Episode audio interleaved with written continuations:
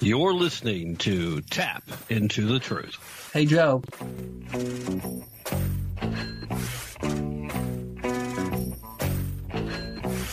My name's Joe Biden. I'm Jill Biden's husband. Thank you. Thank you, George. I'm so tired of trickle down economics. And I never found that trickle down on top of my head very much.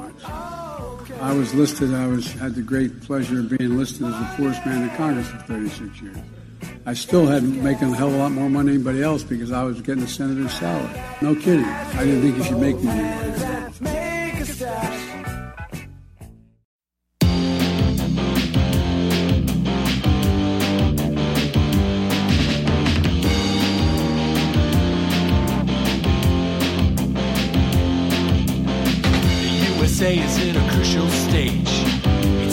Because of foreign wars we wage.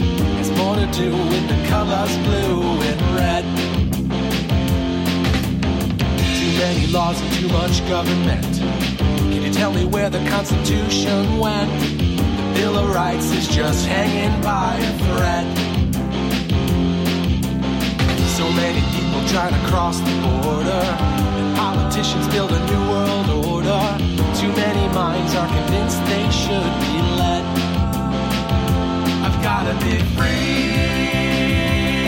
the way God made men, and I won't be ruled by the damn UN.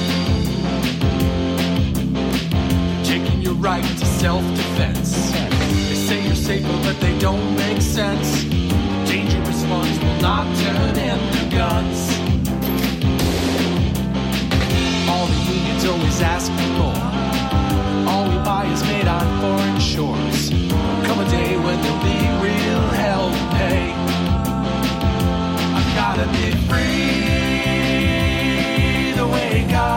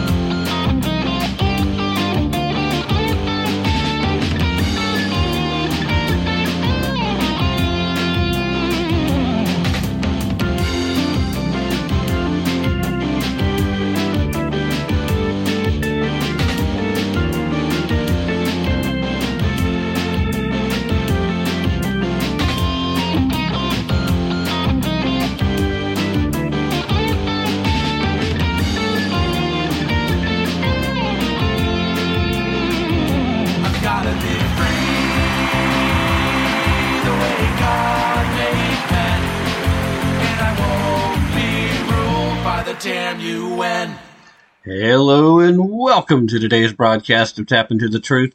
Hope you're having a fantastic day wherever you are and whatever you may be doing, with all the usual caveats, of course. With you as always, I am your ever so humble and mostly peaceful host, Tim Tapp, coming to you from historic, lovely, beautiful, fairly soggy at the moment, Roane County, Tennessee.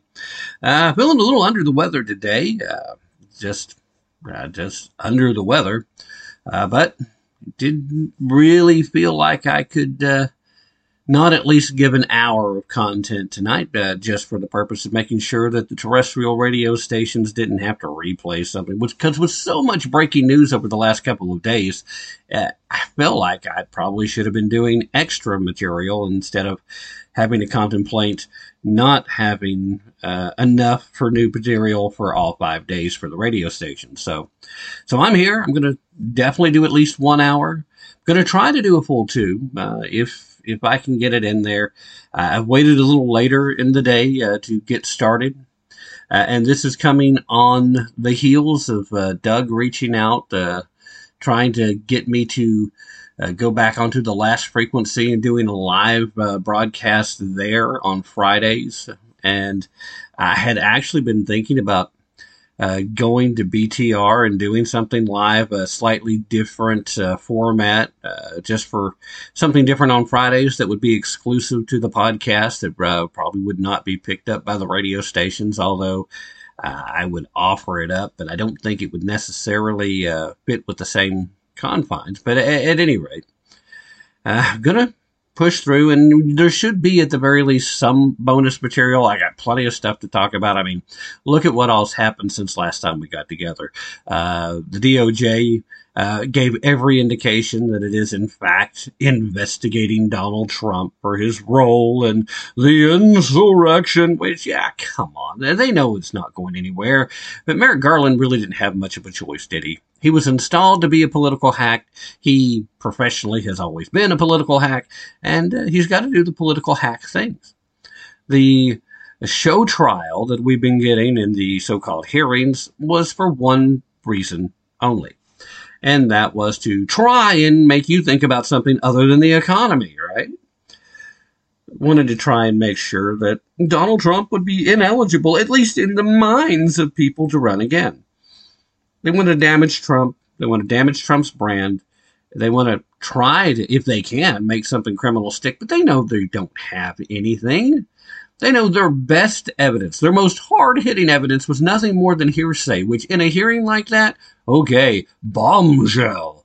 But in a court of law, as the Justice Department is supposed to work, as the legal system is supposed to work, um, court of law, nothing, nada. They got nothing. And in fact, I think their own mentality, their own ideology stands opposed to the idea that Trump actually did anything criminal. Well, Tim, that's crazy. They're the ones saying that he's been criminal. Well, yeah, they are the ones saying that, but they also are the ones who think that Trump is delusional. They're the ones who think Trump is the crazy guy. Never mind the fact they do not want to have a cognitive test on Joe Biden. They want to try and pretend like everything imaginable is wrong with Donald John Trump. So, is there a single one of them? Is there a single one of you out there listening right now that does not honestly believe that Donald Trump honestly believes he won in 2020? Because I mean, I, I don't believe that he honestly goes around saying, you know what, I really lost, I really lost that election, but I'm just not going to give up power. No, I don't think that's Donald Trump's mindset. I think he genuinely believes he won. Therefore, the one thing that they have to be able to prove in order to get criminal charges against Donald Trump for any of the things involving January 6th and the so called insurrection, they have to prove intent. And if his intent wasn't to overthrow a duly processed election, then they don't have that intent. I won the election. That's all you need to know. And I stood up for it. And that's, that's it. If you believe he believes that he won the election, then you've got no intent for, of any criminal activity. It's not. And I don't think you're going to be able to prove it either way. They can build whatever type of case they want. They're never going to get there. They're just never going to get there. On the flip side, Donald Trump is suing some folks for defamation, uh, CNN included. I think that's interesting. We'll watch that, see how that goes. Um, we are officially, uh, time of the live broadcast being Thursday, July 28th. We're officially in a recession now. That's part of why I chose the, the money clip there uh, for the pre intro music. Um, I probably will use that one again uh, starting the second hour.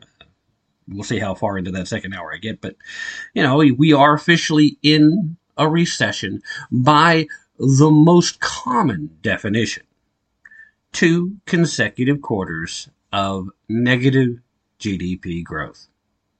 And, you know, we, we see the Biden administration and we see their acolytes out there doing the, the fact checking and the, the changing of definitions because it doesn't suit their narrative.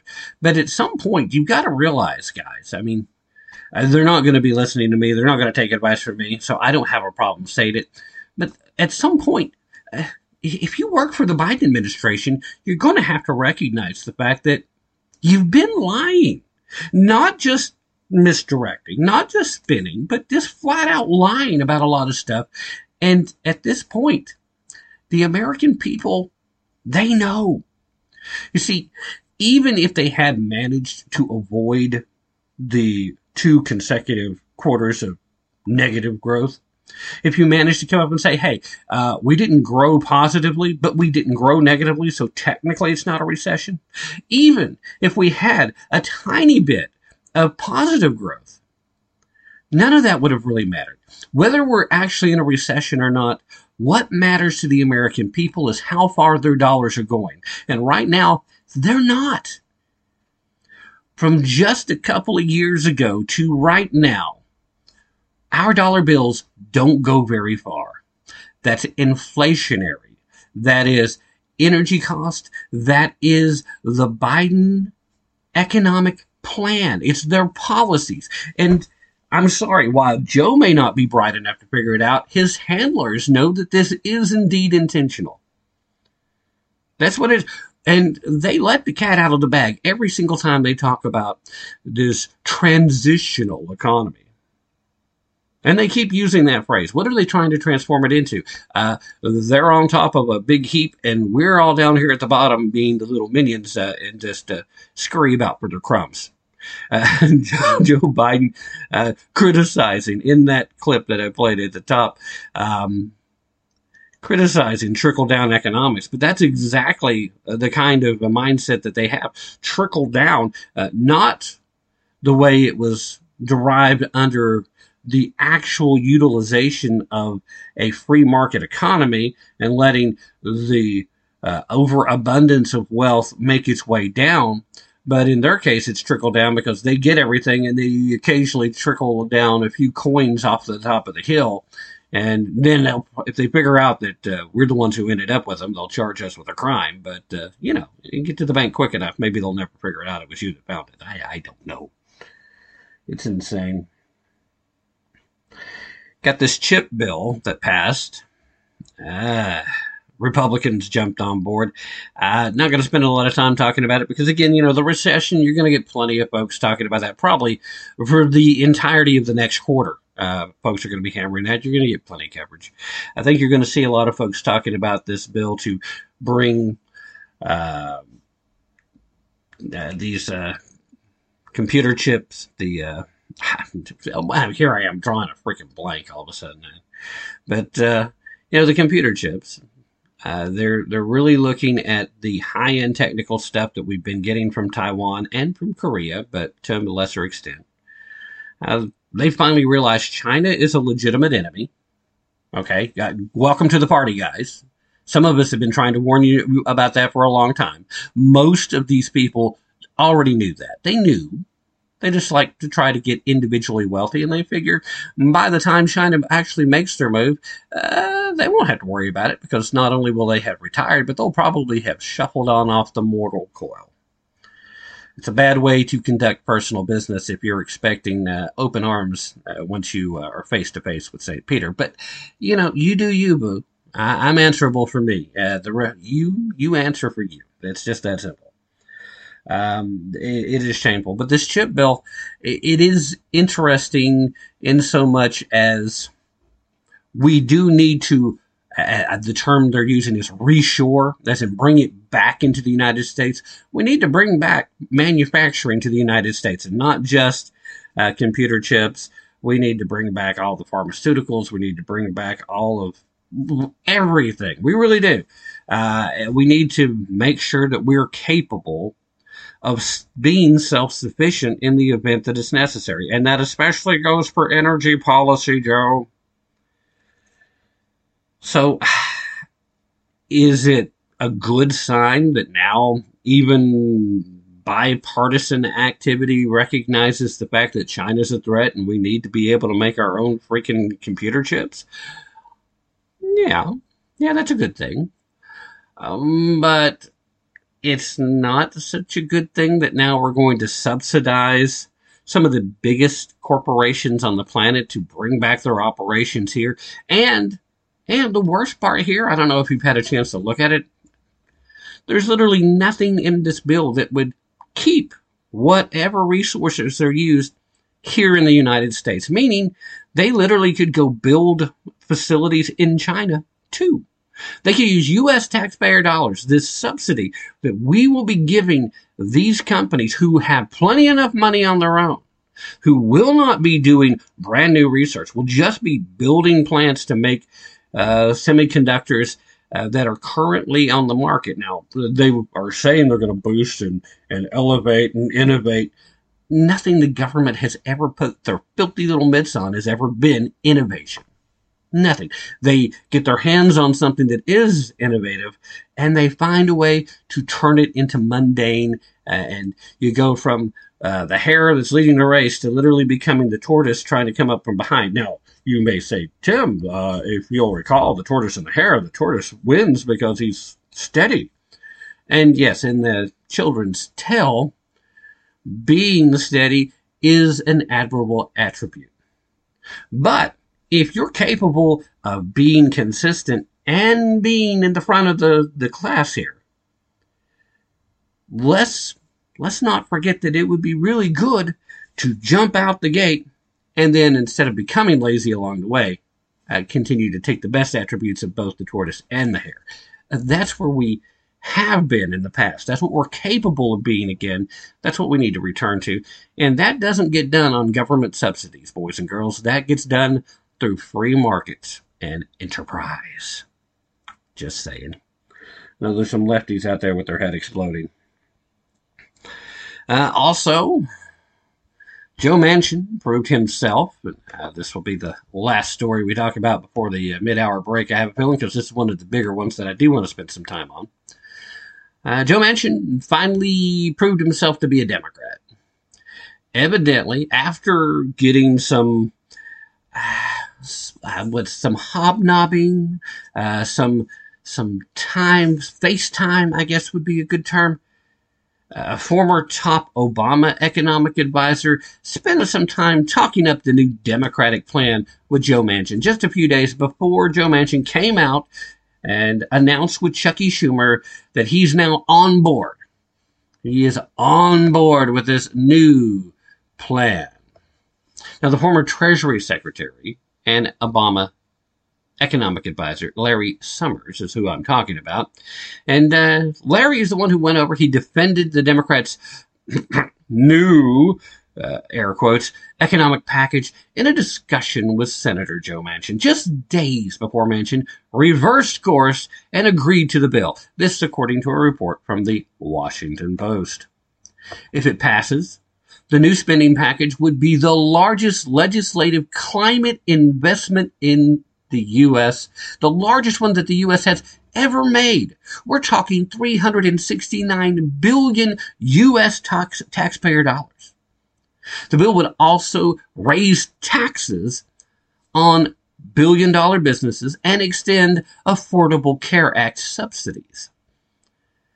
Uh, you, you heard me right. We're going to spend an additional $369 billion during recessionary times and raise taxes during inflationary times and then continue to build even further on the Affordable Care Act, aka Obamacare, aka the federal government's attempt to continue to try and get a stranglehold of controlling and then later on rationing healthcare in America. Socialized medicine. Charlie Gard, anyone? Hasn't been a mention, minute since I mentioned Charlie Gard. Seems like a good time to just throw his name out there. Now, Mr. Summers was reportedly beckoned by Democratic senators earlier this week to assure Senator Manchin that the spending package would not result in more inflation. Now, how exactly does he make that assertion when that's exactly what it's going to do? If he makes that assurance, then he is lying. And I'm sorry, I do not believe that Joe Manchin does not understand that because this whole time when he was saying, we're not going to do Build Back Better, I'm not going to stand here and destroy the country through Build Back Better. He knew exactly what that level of spending would do. Joe Manchin was literally, Kyrsten Sinema helped to some degree as well, but he was literally standing there stopping Joe Biden from finishing the job that he started with the current deluge and the destruction of our economy. If Joe Biden had been able to do all the build back better bull okay, got to stop right there, that he wanted to do, we would be so far down the recession hole, it wouldn't even have been a question as to whether or not the GDP growth in this past quarter would have been uh, negative or possibly break even or maybe slightly positive, but not enough that very many people noticed. Now, there wouldn't have been a question of it. Last quarter and the quarter previous would have been horrific. Not, not that it was very good as is, but it would have been far worse. Joe Manchin literally, well, I would say he saved the country in those moments by standing in the breach. But now he's stepping aside. And why? Well, we'll get there in a minute. But at this point, Summers just flat out lies. He's telling, again, according to this report, telling Joe Manchin that despite this spending package being huge, it won't result in more inflation. How does it not? Sorry, I know, I already said that. Quoting here, the two men spoke this week and Manchin listened as Summers talked in detail about why Democrats' proposed economic package, including its energy provisions, Green New Deal, would not lead to higher prices, again, according to the Post. Summers, who has repeatedly warned the Biden administration about inflation over the past year, told Politico last week that he disagreed with Manchin's concern about Democrats' tax increases adding to inflation. Why would you just. This guy's supposed to be an economist, right? I, me, right here, guy who studied biology. Okay? And by training, I am a biologist. Not by profession, not by what I actually uh, do with that, but by training, I am a biologist. I know enough about economics to know that during re- during recessionary times, during inflationary times, you're already in inflation, then any other additional huge spending by the government is going to add to inflation, not detract from it. I know that raising taxes, whether you're raising it directly on the populace or whether you're raising it on business, then you're still raising it on the population because guess what? No business pays the taxes. Sure, they write a check, but where does their money come from? Well, you know, maybe if you're a leftist, I might need to explain this to you. Uh, if you have recently graduated, or if you're recently attending uh, public schools under the current model as it's taught, let me give you this basic primer. When an individual starts a business, they put so much of their own money or investors' money or loaned money to begin the ball rolling. Once you get started, you are looking to create a level of profitability, but your first target is to just try to break even. Most successful businesses don't actually expect to see break even or profitability for a minimum of three years into the business. And things have to be going really well, and the economy has to be at least decent to expect to make it in that time frame. But what happens inevitably is after you get that ball rolling, once your business is humming, you then continue to reinvest what's coming in to keep your business going. And anything from payroll to utilities to, you guessed it, taxes that your business has to pay, that has to come through the cost of your goods or services that you are providing. Meaning that every time those taxes go up, every time there are increases in the cost to pull together whatever it is you need. If you're a manufacturer uh, and you're putting together car parts, whatever it is you're building, uh, if the price in energy cost to get it to you goes up, you can only absorb so much before you have to raise your prices. The taxes go up, then it's going to be your customer that ends up paying for those taxes. When energy costs go up, it's going to be the customer that pays that energy rate. That's where inflation really starts to get you. That's why this started with Biden's failed energy policies and continues to be worse because this transition into a greener energy uh, platform it just doesn't make sense. I literally put up a post on social media uh, across all of the social media that I uh, have a presence on, uh, just saying, hey, look, here's the deal. When it comes to new energy technology, when this new technology is ready to be safe, reliable, and abundant, you won't have to push people to embrace it. You won't even have to nudge them. All you'll have to do is prove that it is what you say it is and then stand back. It will do the rest. People will embrace new energies when your technology is ready. So in the meanwhile, stop pushing governmental policies that punish people for utilizing the carbon based energy that we have. If you want to make the innovation, you have to utilize the safe, abundant, and economic energy that's available in the day. We, through the carbon based energy of oil based, petroleum based energy reserves, were capable of driving a strong economy. You let that economy then drive innovation. And it's through scientific breakthroughs, some of it directed specifically at your energy concerns, some of it directed at other things, and it just so happens that an, a side application springs out of it. That is how you drive an economy, and that is how you create innovation. You don't try to crush it and say, okay, well, now you've got to go to this green energy situation because we just won't let you have the carbon anymore. That's a recipe for disaster. And the worst part, once again, maybe Joe's not bright enough to know it. Maybe he's not checked in enough to know it, but there are at least a percentage of his handlers who are dang well aware of it and they know exactly what they're doing. Anyway, Summers said on his uh, Politico's Playbook Deep Dive podcast, he said, quote, I think the theory that all tax increases are inflationary is not a plausible or reasonable economic theory. To suggest that it is inflationary is, I think, just wrong. In the same way that it's just wrong to suggest that in the short run, investing in infrastructure would somehow be deflationary. Okay.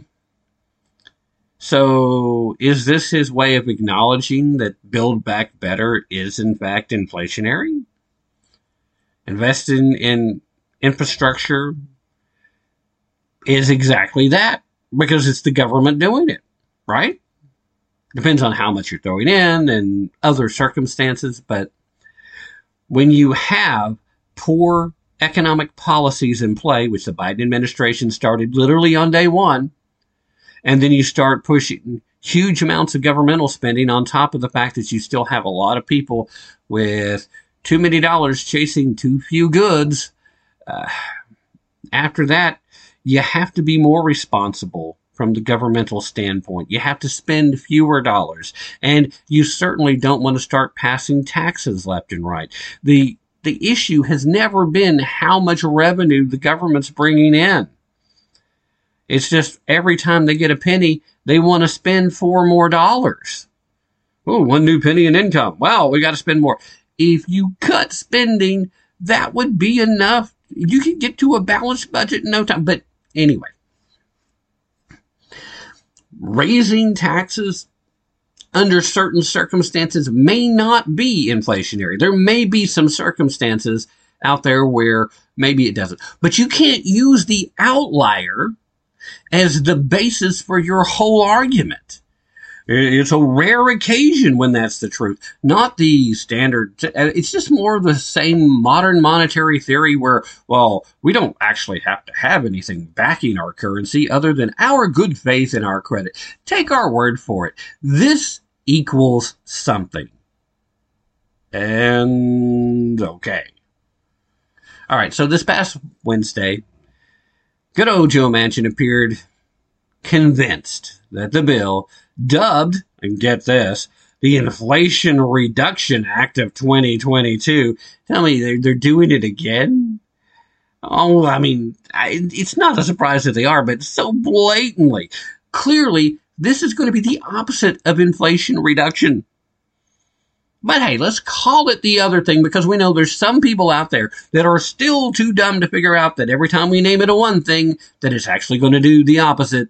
And some of them are still out there voting for it. In fact, here's an here's let me just throw this in right here before I go any further. There is new polling that suggests right now that Democratic voters are literally trying to separate in their own minds Joe Biden from the rest of the Democratic Party.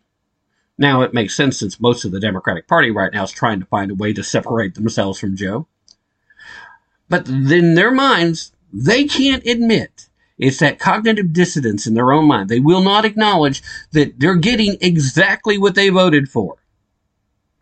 They want to believe that somehow everything that's happening, all the bad stuff that's going on under the Biden administration is just because of Joe. Joe is singularly bad. He's singularly awful. He's just a terrible, no good, very, very bad guy. Which it's kind of hard to imagine they didn't know that beforehand when they did vote for him.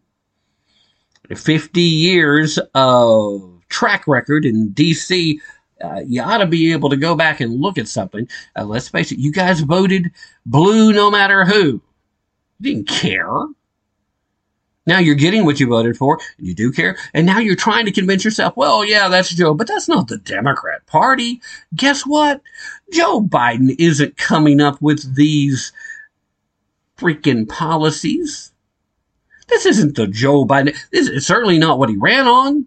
And we've already seen evidence on occasion that some of the stuff that's going on, he had no idea it was happening. Uh, like, just for example, some of the separated minors uh, on on the border.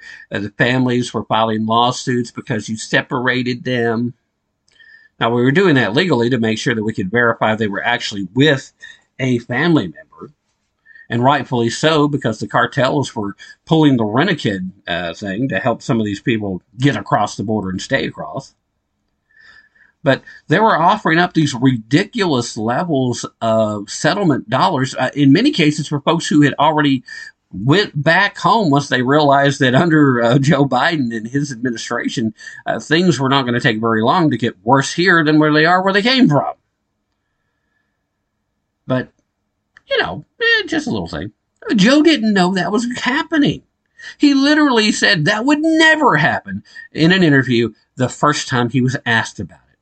Not, not that it wasn't happening, that it would never happen. Joe Biden would not be willing of his own accord. Joe Biden could not imagine a time because again, he's kind of checked out a few decades ago. That's where he's at now. He's clinging to some stuff from when he was in the Senate. He had no idea it was happening, and it's not his thing. It took them a while, not only to inform him, but to inform him that, hey, actually, yeah, you're you're good with this. This is what this is what we have to do now. So this is what you should do. Yeah, and, and yeah, just just go with it, Joe. Trust us on this one. Joe Biden's not setting these policies. It is the Democratic Party on hold.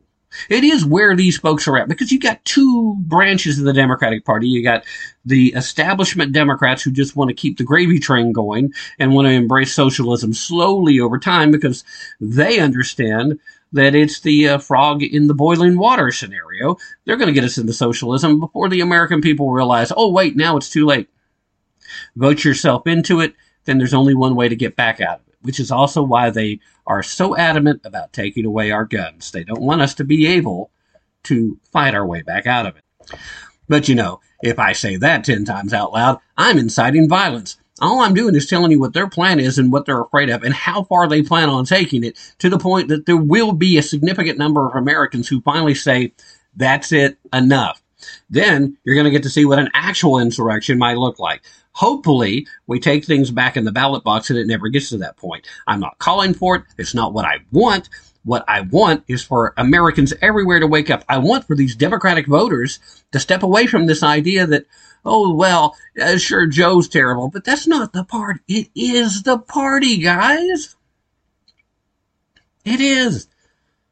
Listen to the Justice Democrats for two seconds and then go back and listen to the establishment Democrats and realize those two are fighting and squabbling over who's going to have control of the party itself here in a little bit. But most of the establishment folks are scared to death to call out the Justice Democrats uh, too publicly. They won't harsh them down. They won't put them in their place and they won't tell them that there's no room for socialism in America. And that's because they don't believe there's no room for socialism in America. They want socialism because they think they're going to be on top. And so the negative aspects of socialism is never going to touch them. And for some of them, they're probably right. That's why we, the people, have to make sure we never get to that point. Excuse me. Now, Manchin's reversal here, of course, comes after he literally shut down the Democrats' attempts at pushing through Biden's agenda just in recent weeks as they were trying again. And reportedly told Democratic leaders that he would unequivocally refuse to support legislation related to climate change and tax increases. Why? Because again, in West Virginia, the climate change, the Green New Deal stuff really hurts his state's economy. And the tax increases is terrible policy when you are in inflationary times, and especially when you're in recessionary times, whether you're technically in a recession or not. Quoting here, we must be honest about the economic reality America now faces if we want to avoid fanning the flames of inflation. Now, this is Joe Manchin in a statement just this past Wednesday.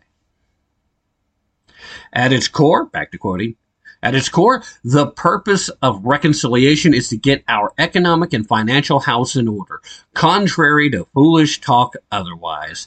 America cannot spend its way out of debt or out of inflation. Now that makes sense. That's what has people, people that I've spoken to recently afraid of what a presidential run from Joe Manchin might look like. If the Democrats were smart, you put Joe Manchin and uh, and some reasonable uh, VP alongside of them, and you have somebody that could seriously manage to reach across the aisle and, and attract Republican voters. Now, Manchin's agreement to this new package he touts as an inflation fighting bill well, that came a day before the U.S. Bureau of Economic Analysis released GDP numbers for the last quarter, showing that the country is in a recession. Democrats will use the budget reconciliation process to bypass the Senate filibuster and advance the bill along party lines, potentially giving the party a much needed if they want to have any signs of life at all in the midterms, legislative victory before the upcoming elections, where Democrats are expected to face what is being called a red wave. But that's also why I'm telling you we need to make sure that we show up in the polls because Democrats are showing up and they're trying to, in their minds, figure out a way to uh, still vote for the blue team despite now knowing exactly what happens when the blue team's in charge.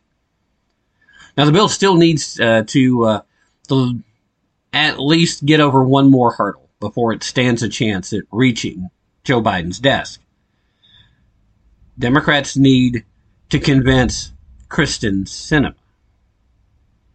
who has also voiced opposition to elements of Biden's spending agenda.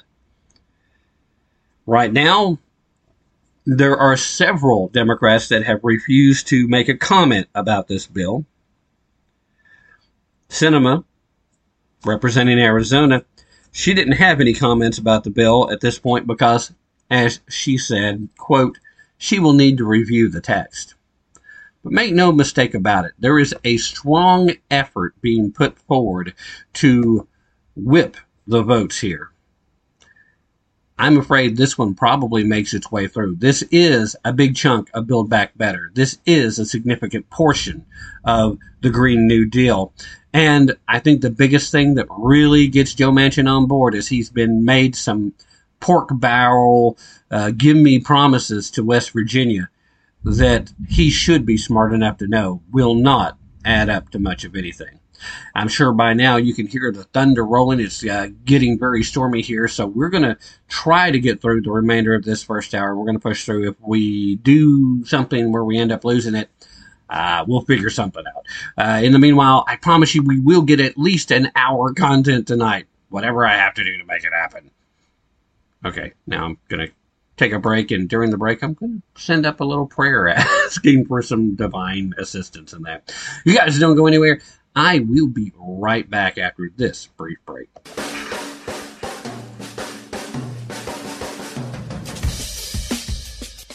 You're listening to Tapp Into the Truth.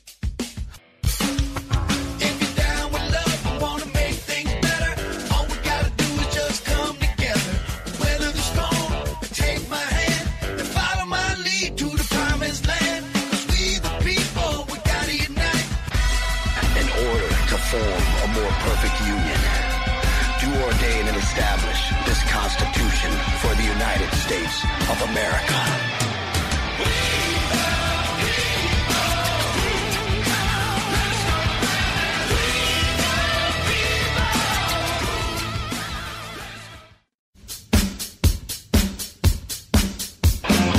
If the United States is to be great again, she must return to and exercise the principles that made her the one time envy of the world. Hello, I'm Ron Edwards. On today's page from the Edwards Notebook, being brought to you by Constitutional Grounds Coffee. Despite every imperfection America's constant critics can complain about, the Founding Fathers formed the greatest example of government ever conceived and implemented. It was a government and nation based upon the convictions set forth in the Declaration of Independence and creation of the Constitution and the unalienable rights endowed by our Holy Creator. The future of our republic was based upon such wise literature as the Federalist Papers, the Law of Nations, the common sense of governing a representative republic, and also the wisdom of God's holy word in the Bible. Hopefully, before it's too late, which could be very soon, considering our wide open borders and the multifaceted leftist effort to destroy the United States from within, that we will gather our wits, seek God's wisdom, and in the effort to repair the damage while seeking His forgiveness for what hath been wrought. I'm Ron Edwards. Brought to you by Constitutional Grounds Coffee. To find out where and when to find the Ron Edwards American Experience, go to theronedwards.com. Ron Edwards, the new voice of America. Sponsored by the Tri County Liberty Coalition. I, I, do not view abortion as a uh, um, as a choice and a right. I think it's always a tragedy, and I think that uh, it should be uh, rare and safe. And I think we should be focusing on how to limit the number of abortions Constitutional Grounds, the hot air roasted coffee that produces a smoother, richer, healthier, and less acidic coffee. Our unique hot air roasted coffee has a most delicious taste that everyone is raving about. Because you want the best, Constitutional Grounds is the coffee you want in your cup. Simply go to theronedwards.com and click on to the Constitutional Grounds coffee display to make your purchase and to be sure to use the RE20 promo code and you will receive a 20% discount. Remember, constitutional grounds, the coffee you want in your cup.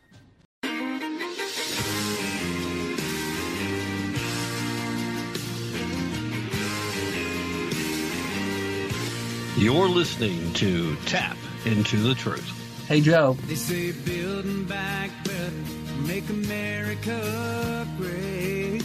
If that's a wave of the future, all I've got to say, stick your pride where the sun don't shine. Keep big mess me.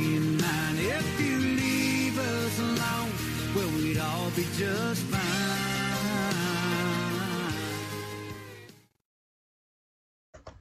Yep, I know I'd be just fine if they wouldn't do this crap. And pretty sure you'd be a lot better off too.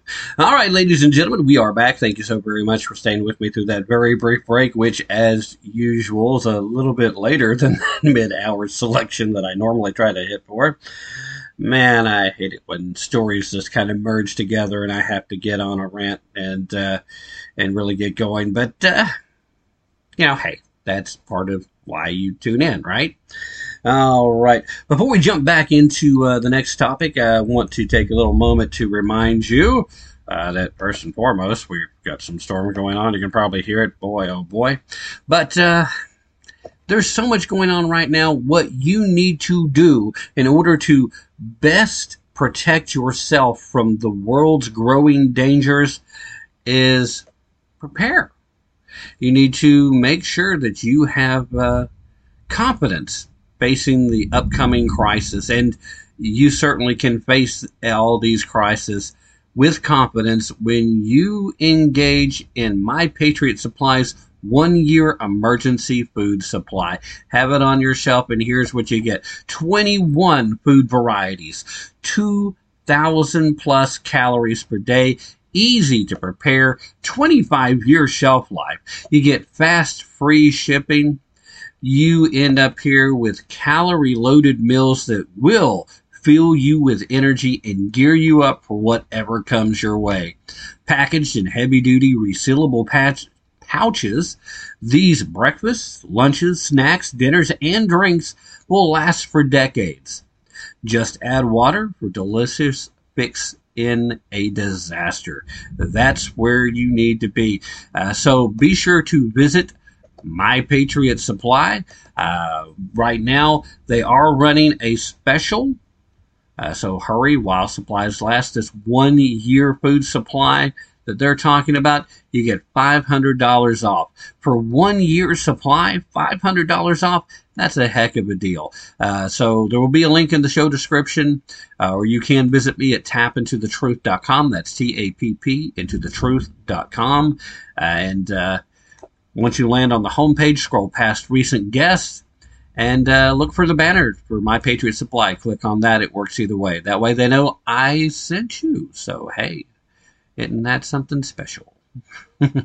All right. We've got, uh, certainly wanted to get to this one. Uh, we've got some other stories I want to talk about that I know you're not going to get enough coverage from other places, but this one's important for a couple of reasons.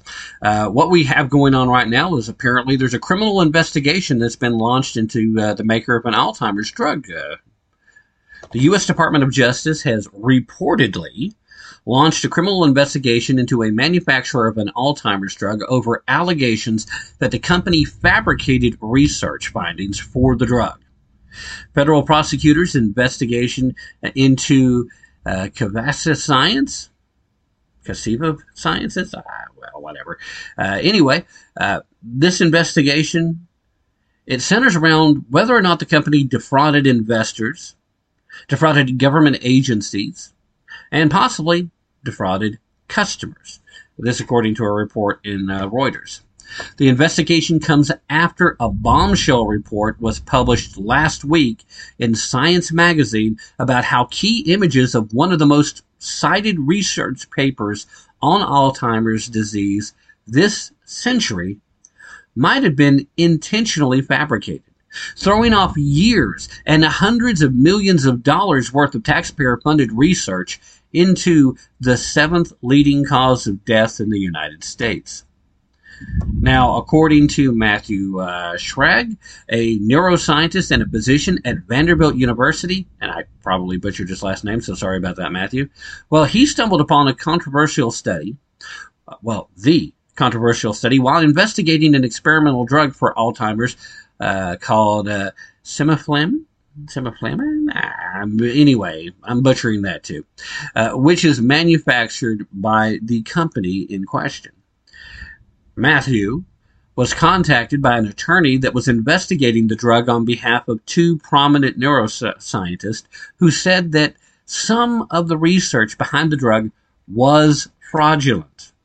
Now, the report in Science magazine then pivots to how Matthew investigations uh, into the drug eventually led him to investigating the 2006 study that was published in Nature uh, by another famous neuroscientist from the University of Minnesota.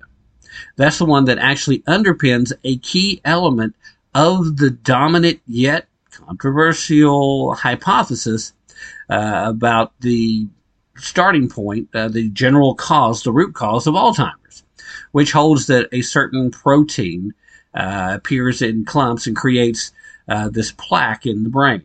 So when this plaque shows up in brain tissue, uh, that's according to the theory the primary cause of Alzheimer's. Now, there's a reason why so many of the drugs that have been tested and tried to be developed based on this evidence just never seem to work. Anyway, science investigated the study and says it corroborated the suspicion from Matthew uh, about the original research with the help of leading Alzheimer's researchers and image analysts. The independent experts alleged that some of the images that they reviewed were, quote, shockingly blatant. End quote. Uh, shockingly blatant examples of image tampering. Somebody went to Photoshop in those sons of guns, guys.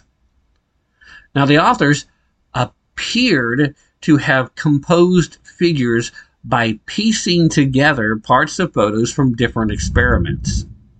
That's according to Elizabeth Beek, a molecular biologist and well known forensic image consultant.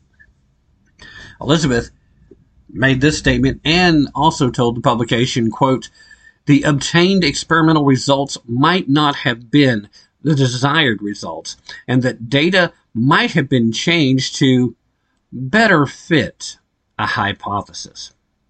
The report noted that the implication of the suspected fraudulent work means that hundreds of millions of dollars in taxpayer funds, that's your money and mine, boys and girls, from the National Institute of Health. Oh, isn't that the organization that Anthony Fauci oversees? That's just, just an observation. Anyway, that millions, hundreds of millions of dollars, taxpayer funds from the uh, NIH might have been wasted. Might have been wasted. I like how they say that. They might have been wasted. And that the entire scientific field could have been searching in the wrong direction for the last 16 years for a cure for Alzheimer's. 60, nearly two decades, boys and girls, nearly two decades. Now, if you will forgive my butchering of names, my East Tennessee tongue being what it is, there's a pretty simple explanation. I believe, and, of course, you know, take that for what it's worth. Now, Obviously, that means I'm about to give you opinion. But it's opinion based on the track record of the neuroscientist that came up with the original work in the first place. I believe that he convinced himself that this was the solution that he believed that to be the general cause. And that what he did was he picked and he selected and pulled together stuff that fit his theory and disregarded the rest. A confirmation bias at its finest.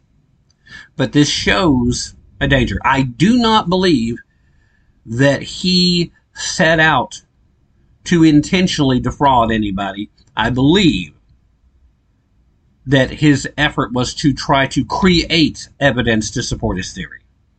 Evidence that wasn't showing up in the test work and in the lab work and through every bit of research they were doing. He would see hints, partial support, but nothing definitive. But he had already convinced himself but this also shows us the danger of settled science.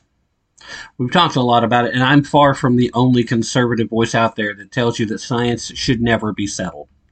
Part of my basis, part of my realm of expertise falls into that category. This is how I can tell you point blank that science should never be settled. Every time we think we have all the answers on the topic, that's when something comes along, it happens, and it proves how wrong we are. Even the most basic, most fundamental things that we take for granted, we have to build our understanding of reality on some firm footing. But we have to always be open to the possibility that something at the most basic, most fundamental uh, building blocks there may have simply been misunderstood. We have to be open minded enough to know that maybe the way we perceived reality was still through a filter of our own bias, that there may be something yet happening. Now, it's not too much of a stretch to be able to then apply this to something like, I don't know, let's say the uh, ecology of the world. The idea that man caused climate change is such a dire and disastrous thing. That there is, in fact, global warming, which if you, there's a reason why they don't use that terminology anymore because it's getting harder and harder for them to say, well, yeah, the, the globe is getting warmer. Because, you know, for a lot of the time they've been screaming that battle cry, either the earth didn't change at all or actually went down a degree or two. So now it's just man caused climate change. Uh, easy enough, the climate's always changing. Uh, environments change every day. Uh, more carbon dioxide actually tends to mean more plants, which then tends to mean more food. So normally that means a safer, more abundant life uh, on Earth. But you know that's that's neither here nor there. The thing that we see with the climate models is that we have seen the dollars behind, the financing involved, the grants requested. They've no longer come freely in exchange for whatever information you discover. They now come with an expected result. Settled science has never been less settled ever. And now this story is something that should be driving the point home, and it's something that's being barely covered. It's being mentioned. Some people are trying to play it off as a joke. Other people are playing off like, see how seriously this has affected your loved ones who suffered with this disease. But nobody that I've heard, and there may be some folks out there that are doing it, but very few people at the very least are making the connection between why you should never just accept something that you're being told, no matter what the credentials are. The, the research piecemealed together and photoshopped the evidence to support it. And then, after nearly two decades of research and hundreds of millions of taxpayer dollars being wasted on pursuing this research, we got bubkissed, and then finally somebody had the cojones to stand up and say, "Oh yeah, by the way, this was bovine excrement from the beginning." Settled science, indeed. All right, uh, that's it for the first hour. Uh, if you're listening to the podcast, don't go anywhere. Uh, if you're listening on terrestrial radio, come find the podcast for whatever else I get to, because that's all going to be bonus material from that point moving forward. Uh, not going to hear it on the radio. Remember, don't take my word for it. Definitely don't take their word for it. Be prepared to put in some effort. Most importantly, use your brain if you really want to tap into the truth. And uh, one last parting message for Joseph Robinette Biden Jr. This is Tim Tapp.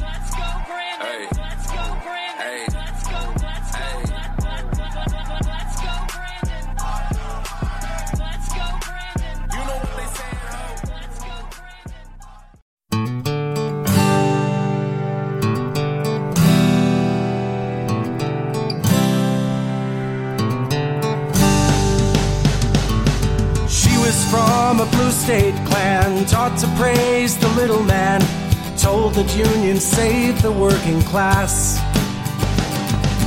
He was raised a red state son to love the flag and own a gun, warned about the greed within the mass.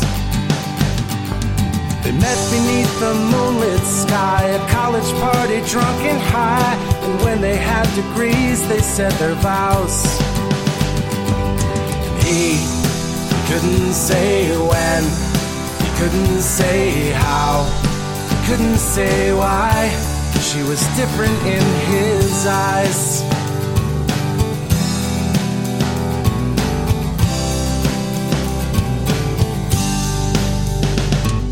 They built careers and had a kid, tried to live like their parents did, but both their parties taxed them close to death.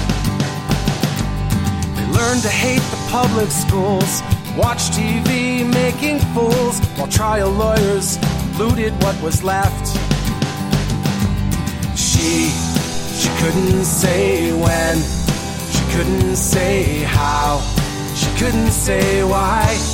He was different in her eyes. Saw them years ago. A happy little cabin in the west. They homeschooled on their farm. You're listening to Tapp into the Truth. Hey, Joe.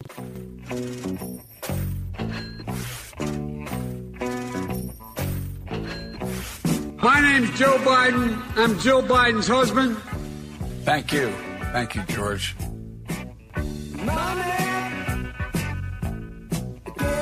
I'm so tired of trickle down economics. And I never found that trickle down on top of my head very much. I was listed, I was had the great pleasure of being listed as the poorest man in Congress for 36 years. I still hadn't making a hell of a lot more money than anybody else because I was getting a senator's salary. No kidding. I didn't think you should make me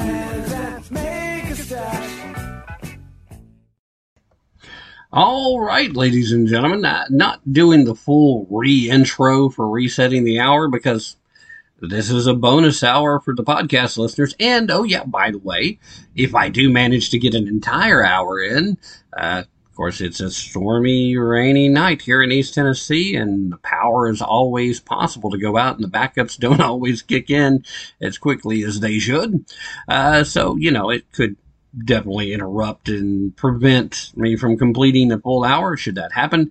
But if we get the full hour in, then I would imagine you'll get this hour over on the last frequency. Doug, uh, once he gets a hold of this broadcast and he uploads it over there, uh, oftentimes we'll play the uh, the full two hours in uh, in succession. So uh, that's kind of cool over at the last frequency. Uh, by the way, uh, if you guys haven't been over there lately, go check it out. Also, before I go any further, meant to do it back in the first hour, especially since that was on terrestrial radio.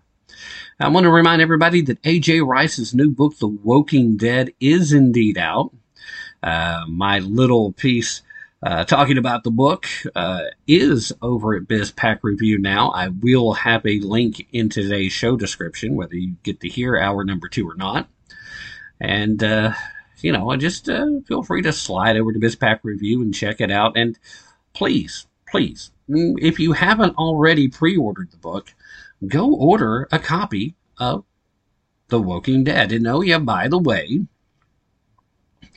still time to get in. I'm not going to officially do the drawing until my 20 copies arrive. But then we'll be giving away copies of it to listeners that uh, have participated in the contest. And in order to do that, that means there's still time. Uh, all you have to do is go to one of the many uh, social media platforms that I have a personal or a show presence on. That includes Facebook, Twitter, Truth Social, Parler, uh, locals.com, uh, minds.com, uh, Gab, uh, Spreely, uh, MeWe, uh, GETTR, uh, uh, some others that I'm probably forgetting. CloutHub, I can't leave those out. Uh, you know, I think that's actually pretty close to it. But if you're on any of those, and you can participate on all of them actually to increase your chances, just go on those. Be sure to tag me so that I get the little notification that uh, that way it's easier for me to count and know that you did it. Mention the show. Share a link to either the show page on the platform that you listen to the show on. It sounds way more complicated than it is or a link to a specific uh, broadcast that you really like, like maybe tonight's your favorite one in a long time. So share the link to this one to the platform that you listen. So if you're listening to this broadcast, but you're listening on iHeartRadio, share the iHeartRadio uh, link to this broadcast. That works. That's all you have to do. Mention in that discussion The Woking Dead. And make sure you spell it right. Don't say The Walking Dead, but The Woking Dead. Mention, can't wait to get your chance at uh, getting a free copy of The Walking Dead. Yeah, just some some blurb like that. So yes, it's a it's not that big of a deal. It sounds way harder than it is. I promise you. And uh, right now, there's still an excellent opportunity for you to be a winner. I will just put it to you like that. Uh, at any rate, there is also bonus opportunities. Bonus opportunities. Your name gets thrown in extra times if you go over to locals.com, find the Tapp into the Truth community, and join for free. I mean, how can you be that? A lot of you guys that are listening, I know, are already active over at locals.com. So just do a little search for Tapp into the Truth and, uh, you know, join the community. Get extra chances to win a free copy of the new book. That's, I think that's pretty simple. I hope that's simple enough.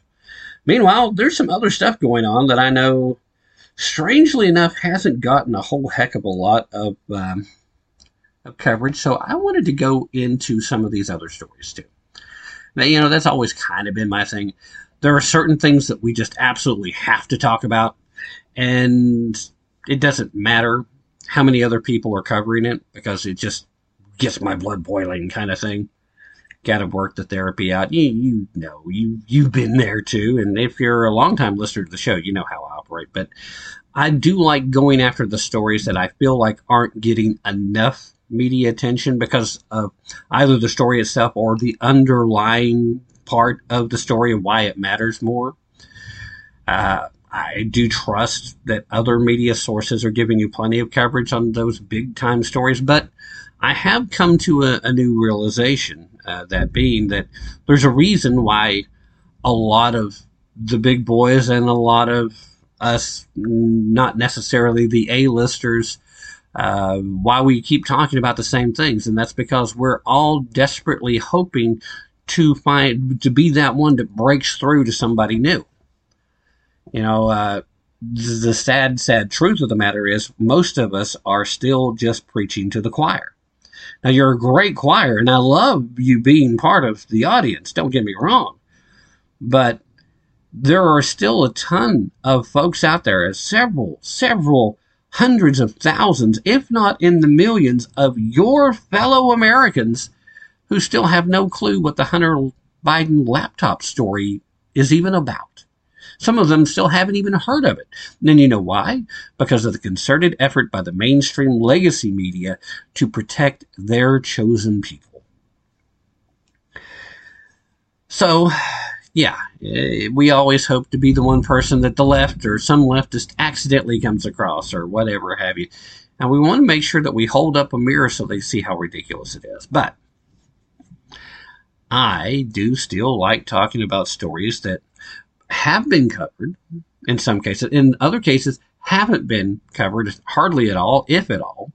But, you know, either go away quickly or somebody didn't make the points that really should have been made, if you will, says the guy who's now self appointing him to himself to uh, do those things. Anyway, Joe Biden has reportedly offered to exchange a notorious Russian weapons trafficker in exchange for the release of the WNBA player Brittney Griner and for Paul Whelan.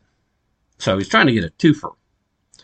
I, if you're going to give up somebody who is a weapons trafficker and a notorious terrorist kind of guy, um, maybe we should get a twofer considering what he's asking for in return.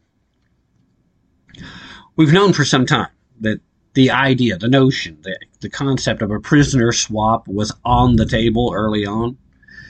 I mean, I, I don't like the idea of negotiating with terrorists.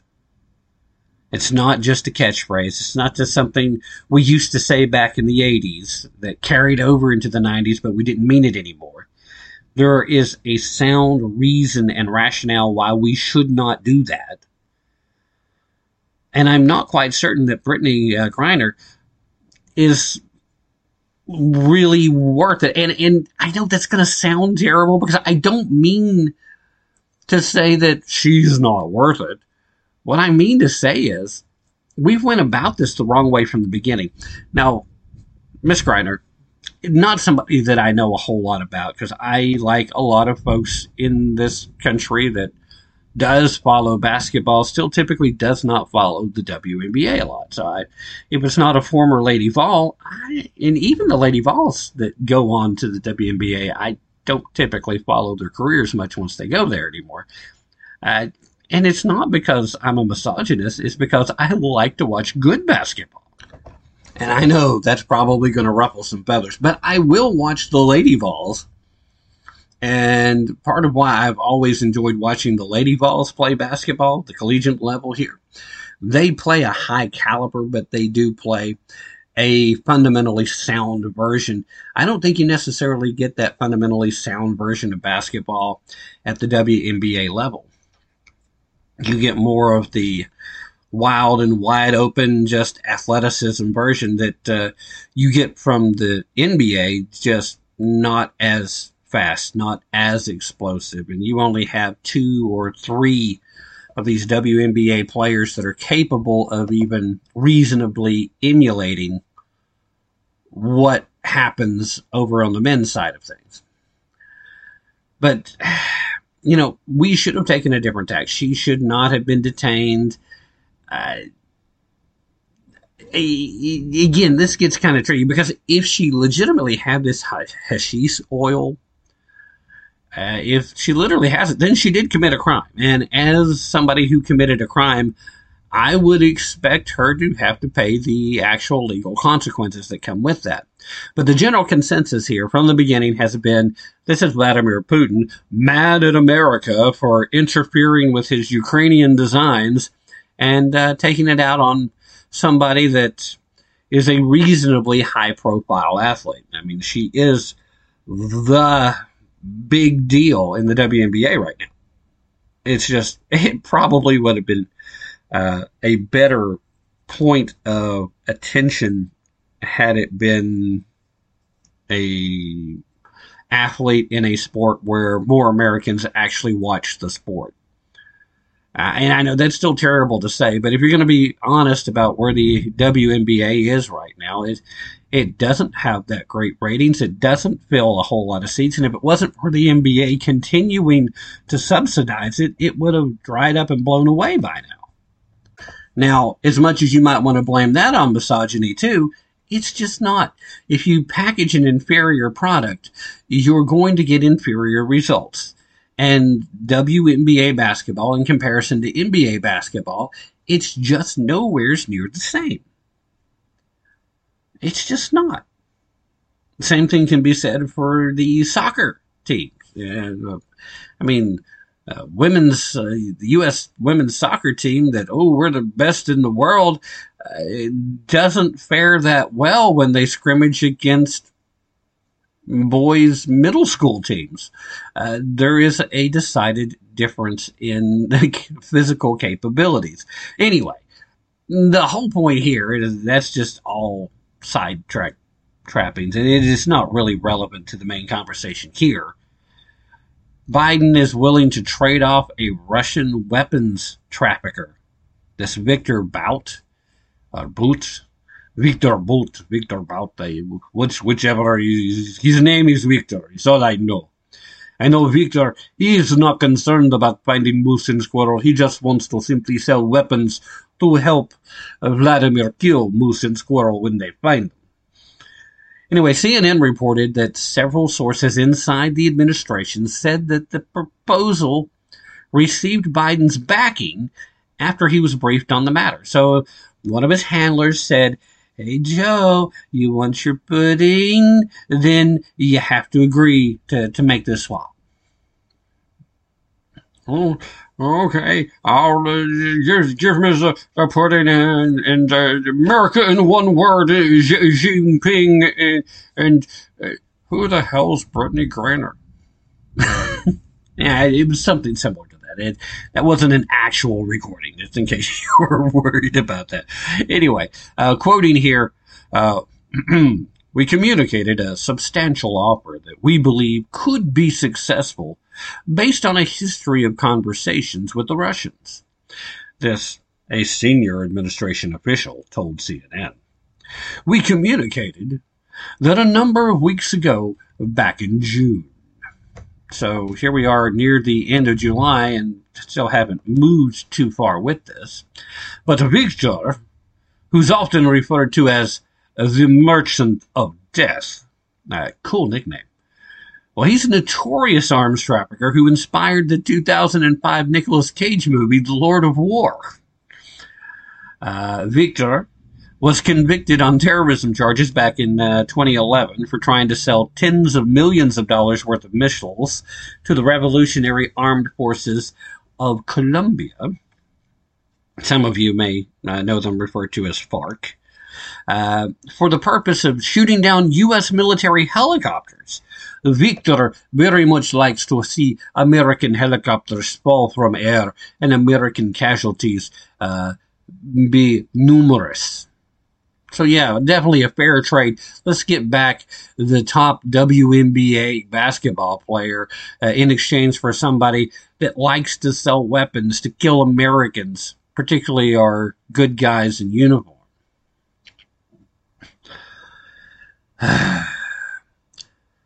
Back then, the Attorney General at the time, Obama wingman Eric Holder, said, quote, Today, one of the world's most prolific arms dealers is being held accountable for his sordid past.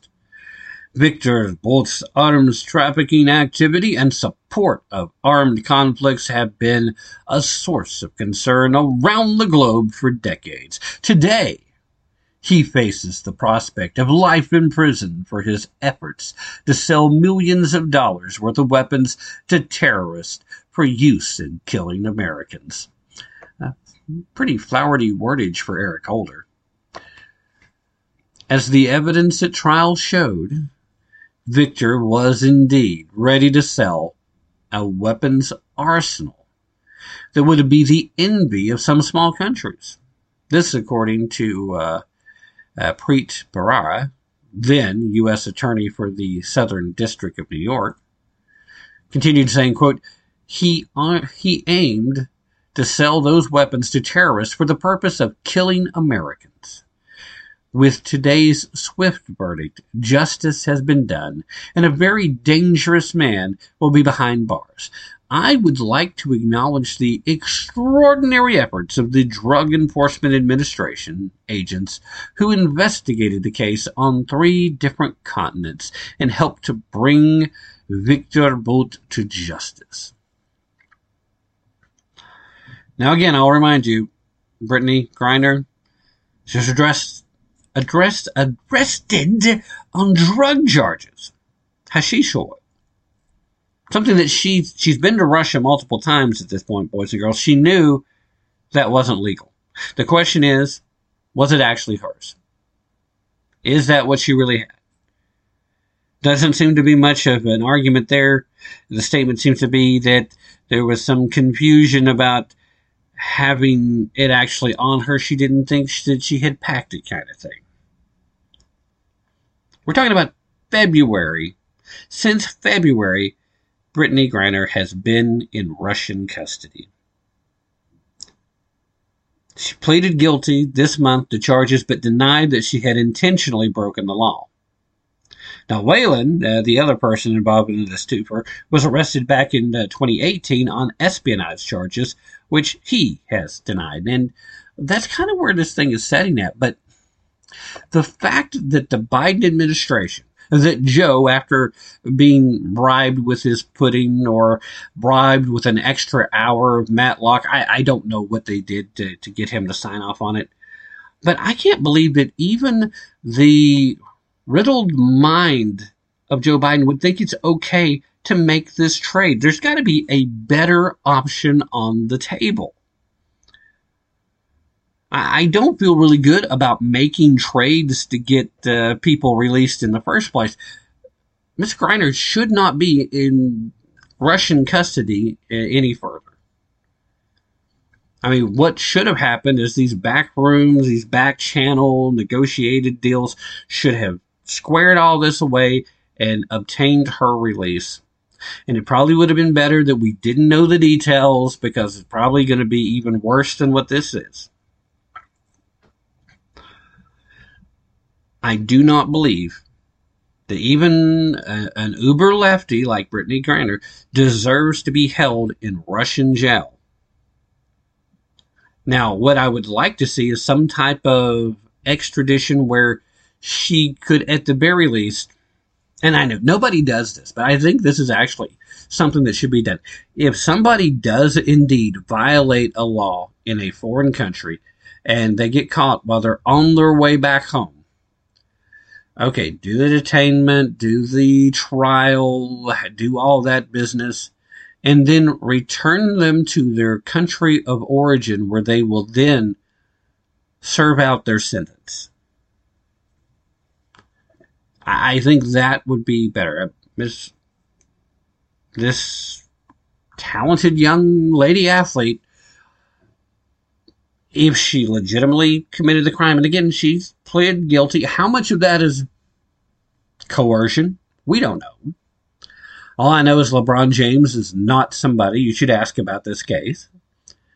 Uh, he was not that long ago, and we did a quick quib about his quib. I don't know why she would even want to come back. She probably should uh, think about that. Why you want to come back to America? Uh, that is definitely not a LeBron James uh, impersonation, although it did sound subtly like Barack Hussein, Allahu Akbar Obama, but uh, not not a whole lot. But it sounds a whole lot like that's the way it is. That's that's not a very good impersonation, Tim. So you you need to stop that. But I mean, uh, LeBron took some heat from some sources. Well, why do you even want to come back to America? Well, how about this? She's getting a good taste of what happens when you don't live in the American form of uh, government with the American people. It's, it's very different. I doubt she's enjoying her stay. And she probably wouldn't enjoy her stay being incarcerated here either but I'm guessing it would be a far better experience and probably a far safer experience than what you've seen there. In fact, most likely the only thing that's guaranteed her safety to this point is, in fact, she's considered to be a high profile detainee. But all that stuff is side dressing. Yes, the government should have done more to affect her release, and there should be something going on. I mean, at the very least, hey, Joe, why don't you do something that actually helps America and stop sending so much of our gosh darn money to Ukraine? That probably would be enough to get uh, Brittney and two or three other uh, folks released because, and in the process, you would help cut uh, inflationary action here. And uh, I know the money laundering side of what you're trying to do gets slowed down, but you know what? Uh, take a small hit for the team. You've made enough money off of these these foreign powers, and I'll leave it at that. I wonder if Joe even realizes how much he he has made at this point. He certainly seems very cognitive of the fact that he's beholden to them at some cases. Then there are other times where I don't think he remembers anything but his name and Beau's name. Pretty sure he looks at Hunter several times. Like, ah, I know I know you, but what's your what's your name? Uh, I keep wanting to call you uh, sheep, sheeple, sheep, or something like that, because he's the black sheep of the family, Joe. man, oh man. All right. Well, I mean, here's here's a big point. I I just rambled on and on at this point, so uh, yay for bonus material. Uh, it should be a higher quality to make you want to tune in. I get that, but uh, the whole point still comes back to the fact that this is a very dangerous guy that we're offering to trade for somebody that doesn't pose a risk to the Russian people. That, that's, that's not an apples to apples comparison here. And I get if you think that you got to offer something up if you're trying to get a twofer, but Victor is worth at least 10 uh, prisoners that have done nothing. Brittney was there playing basketball. And I'm sorry, some hashish oil in a vape pen uh, does not constitute some great threat to the Russian people, doesn't constitute some great threat to the Russian government. It constitutes a violation of law, yes, and it's the kind of thing that's probably shouldn't be much more than a misdemeanor. Certainly should not require a prisoner exchange, and if you're going to offer it, there is no way that is reasonable that you would take a freaking arms trafficker with the reputation that a Victor has to get her back. That's just mad. It's, again, you have to scratch your head and wonder, is there someone in the Biden administration that wants Victor back at his old job? Looking for an excuse to get Victor out of prison? Perhaps Victor is helping to enrich someone, has paid someone off, and they're exerting their influence that they should not have on the current so called President of the United States?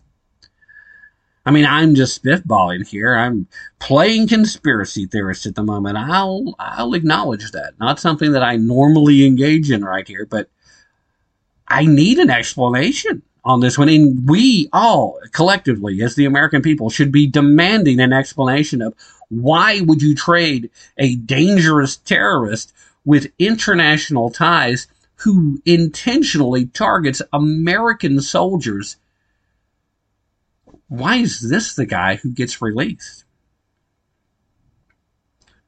For a WNBA player who committed a minor drug charge.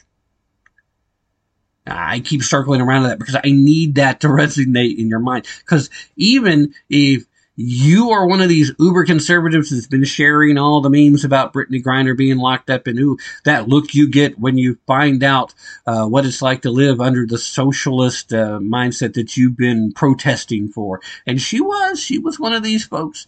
She was kneeling for the anthem and she was talking smack about America and how we're systemically racist. She, she was right there with all the right Black Lives Matter incorporated talking points and uh, I mean, she was the female LeBron James when it comes to that stuff. So I got no love loss for this lady. I definitely don't care for her politics. But at the end of the day, she is a fellow American and does not deserve to be detained in this fashion, to be a political pawn being used because Biden has decided he's going to launder extra cash through the Ukraine and uh, extending the conflict ongoing there is their best excuse to do it.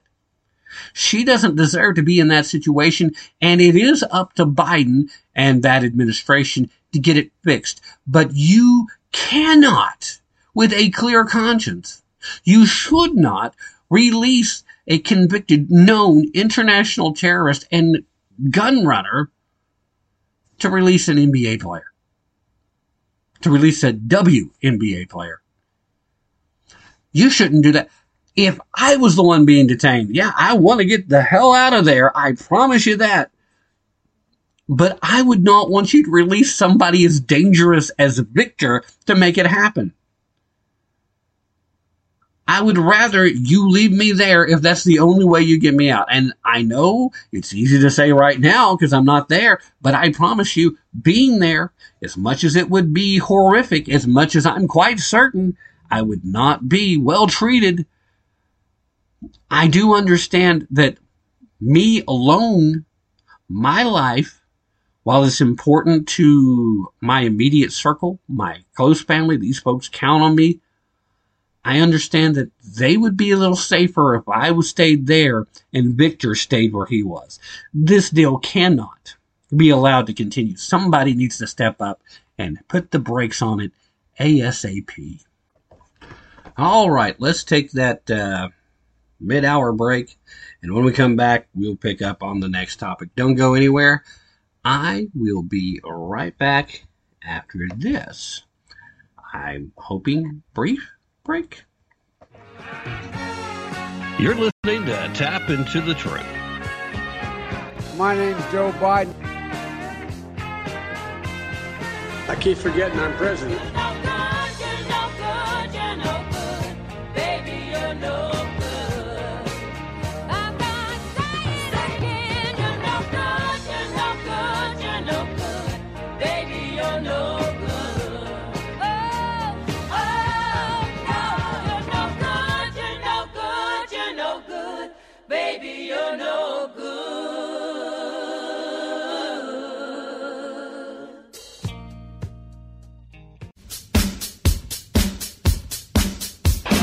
The perfect case for not allowing the leftist government gun grabbers to take away our guns. Hello, I'm Ron Edwards. On today's page from the Edwards Notebook being brought to you by Constitutional Grounds Coffee, In recent months, in cities across America, from New York to Los Angeles to Seattle, black American thugs have been blowing away other blacks who were usually unarmed because of horrendous draconian restrictions against gun ownership regarding law abiding sovereign Americans. So it was refreshing to see justice play out in St. Louis, Missouri recently, where a suspect drove a stolen SUV to a gas station and entered the store and allegedly put a knife to a clerk's throat and demanded money from the cash register. Another customer who just exited the store and looked through the window and spotted the suspect allegedly dragging the clerk who was screaming. The customer grabbed a pistol from his vehicle and confronted the suspect. The suspect then walked toward the customer, saying, I have something for you. The customer opened fire and dropped the suspect. If Missouri had the same lunatic laws against gun ownership like Illinois, New York, etc., most likely the outcome would not have ended favorably for the clerk. And a big shout out to the hero that saved the clerk's life. I'm Ron Edwards. Brought to you by Constitutional Grounds Coffee. Ron Edwards, the new voice of America. Sponsored by the Tri County Liberty Coalition. America is a nation that can be defined in a single word. I was in the foot, uh, foot, foot, excuse me, the foothills of the Himalayas with Xi Jinping, traveling with him. I think we traveled 17,000 miles when I was vice president. I don't know that for a fact. Constitutional Grounds, the hot air roasted coffee that produces a smoother, richer, healthier, and less acidic coffee. Our unique hot air roasted coffee has a most delicious taste that everyone is raving about. Because you want the best, Constitutional Grounds is the coffee you want in your cup.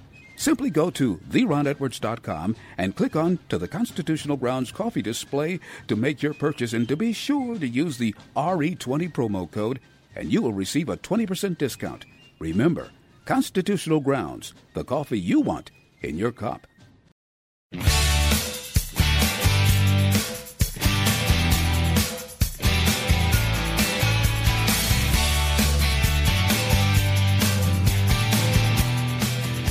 You're listening to Tapp into the Truth.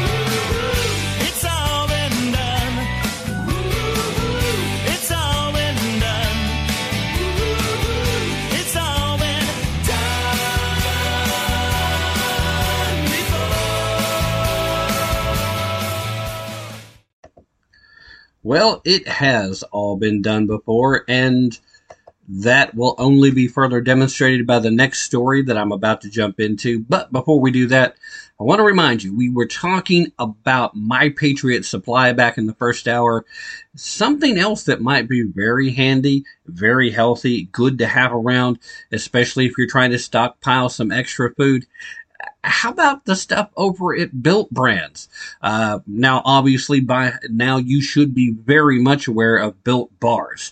They came out with these super awesome protein bars. Well, I'm still saying they're just candy bars. They're just too tasty.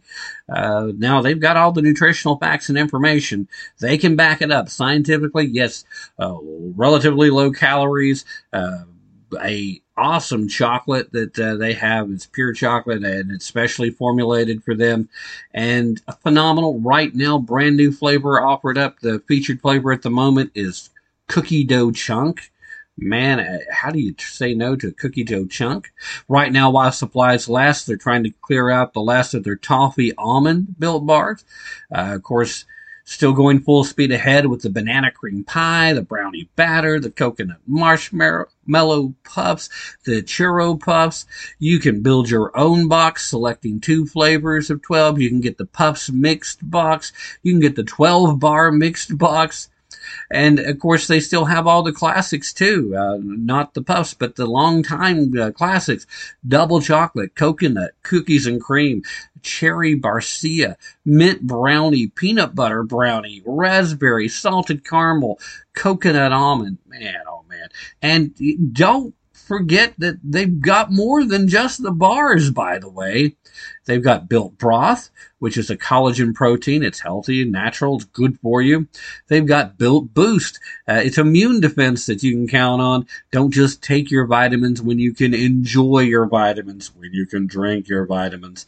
Uh, just visit Built uh, there'll be a link in the show description, or you can come visit me at tappintothetruth.com.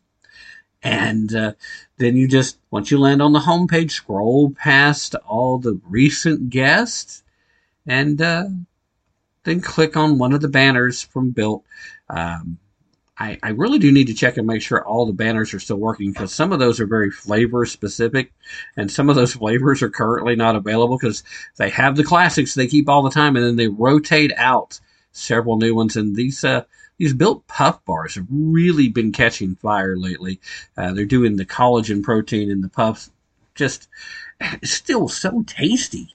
My goodness gracious. If you got a sweet tooth like I do, but you're still trying to be healthier like we all should be, Built is a great option. And if you're looking to put your emergency food supply, My Patriot Supply is a great starting point.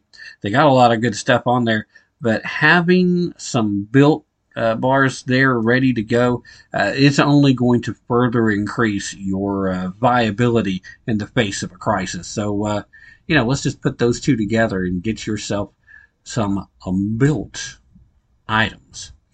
Uh, the storm seems to be kind of passing, so at this point, I'm reasonably certain we're going to get the full hour in here for hour number two. So I'm still hopeful.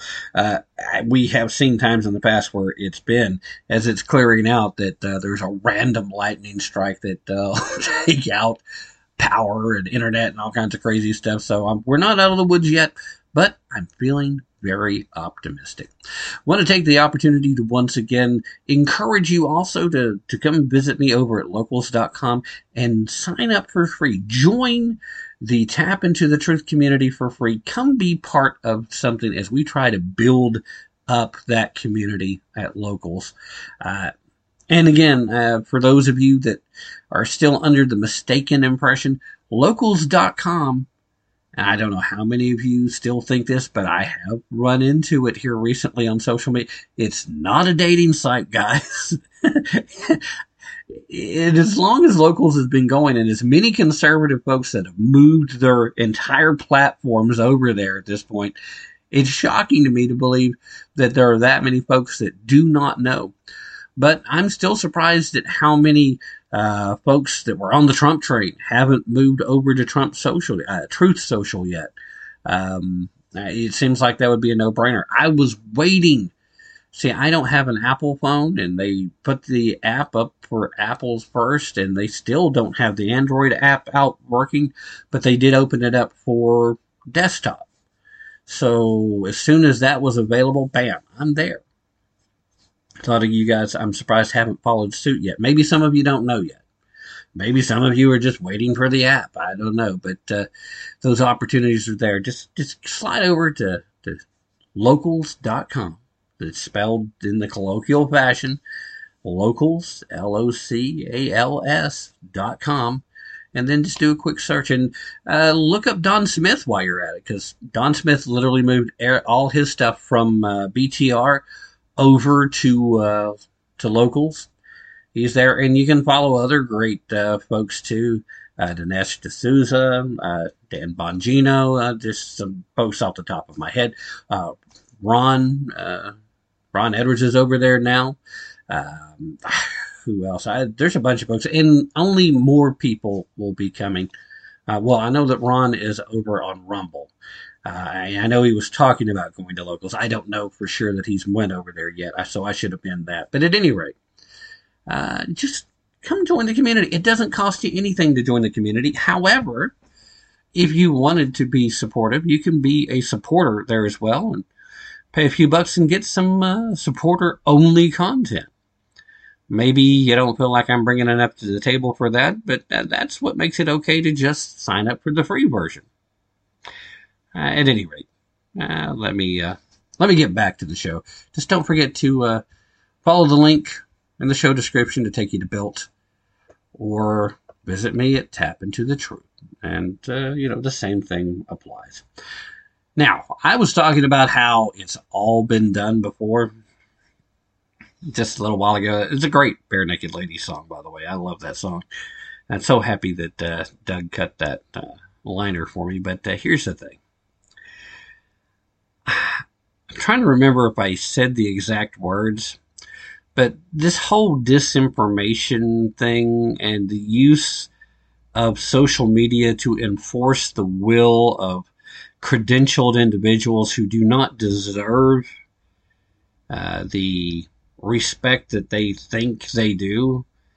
Uh, it's not exactly a new thing. We saw under COVID how this has worked. We've seen how several social media platforms have snapped to and kicked people off their platforms for having the unmitigated gall of saying something along the lines of men are men and women are women, boys are boys and girls are girls. That's gotten lifetime bans for people like Jordan Peterson. Uh, we've seen on YouTube the horrific sin of just saying uh, some people believe there may have been shenanigans in the 2020 elections that perhaps affected the outcome. Uh, that will get you booted off YouTube. That is a violation of the community standards. Just having that conversation. Uh, I know that personally, by the way, in case you hadn't heard me whining earlier in the week about it, as I'm serving a one week suspension uh, I would imagine that that will probably eventually lead to me being banned permanently, having my channel removed, because quite honestly, I don't see me backing off of my thoughts on it, and I don't see me as most likely we're going to see Trump uh, running for president again. I don't see that as being a topic that doesn't get brought up on multiple occasions because, again, a lot of Trump's motivation for running again is to try to correct what he believed to have been a disservice to the American people, trying to right a wrong, if you will, because he believes he won. So it's hard to have that conversation and not broach the topic. Just saying. Anyway, this whole deal where we've been looking at the monkeypox situation has reared its ugly head again. And we were talking last time we got together about how the World Health Organization, well, how the director of the World Health Organization overruled the board and said that monkeypox is an international emergency. Now, I'll remind you that in the course of the last year, there have been worldwide five deaths attributed to monkeypox. Five. Five people have died that doesn't seem like a worldwide emergency to me. Most people that contract the disease, and it's extremely rare even now, they act like they're all shocked and surprised that it's uh, out and about and that the the vectors of transmission we don't understand. They understand. We know how it's being transmitted. It's just politically incorrect to speak honestly about how it's being transmitted. So I would have to, if I want to be YouTube safe, would have to engage in coded language so that the algorithms didn't pick up on what I was saying. Fortunately, this is still part of my one week suspension, so I can say whatever I want. This one's not going up anyway.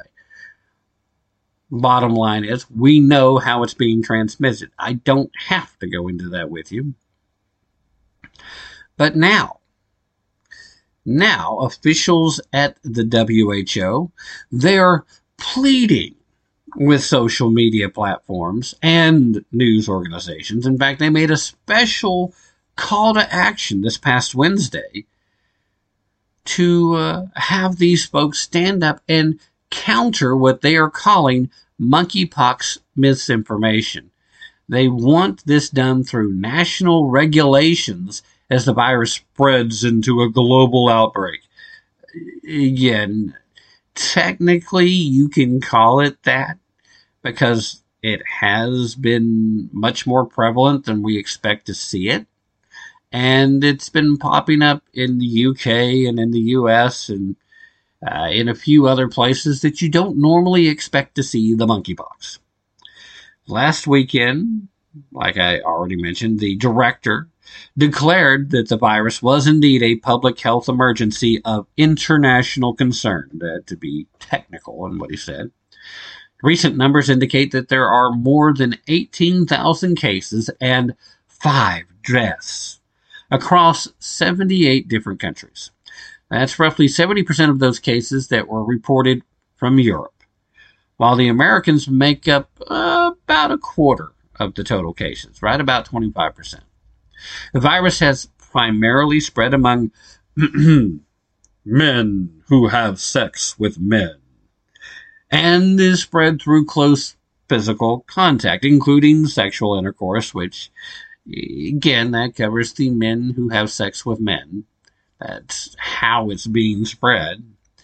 Uh, the virus could also be spread by touching objects that someone with the virus has used, but it's still debatable as to how long the virus lives on the surface outside of the body. Uh, and usually you're talking about close, intimate contact. And if it's not of the sexual variety, then it takes prolonged uh, physical contact uh, in order to spread it. Uh, the director of the HWO warned that men who engage in homosexual sex should reduce the number of partners that they engage with, and further cautioned that uh, various nations uh, to be on guard against disinformation about the virus. Uh, saying, quote, the stigma and discrimination can be as dangerous as any virus and can fuel the outbreak, as we have seen with COVID 19. Misinformation and disinformation can spread rapidly online. Except I'm going to have to pump the brakes right there, uh, sir. See, the stigma and discrimination can be as dangerous as any virus. No. No, that, that's simply not true. First of all, the stigma involved here, uh, the stigma is only there because you are indeed engaging in sexual activity that does not have the same moral value as other types of sexual behavior. It's just pleasure for pleasure's sake, and that doesn't constitute a moral good as much as the left would like for everyone to believe that. They, they, they firmly believe that your first adage should be, if it feels good, do it. That, that is um, something you've heard them chant in the past. It is at one of the core principles of their actual belief. It's not appropriate. It's not right. And there's certain behaviors that, if it's been stigmatized in the past, there are reasons. Now, I don't want someone to be discriminated against because of their sexual preference. I really don't.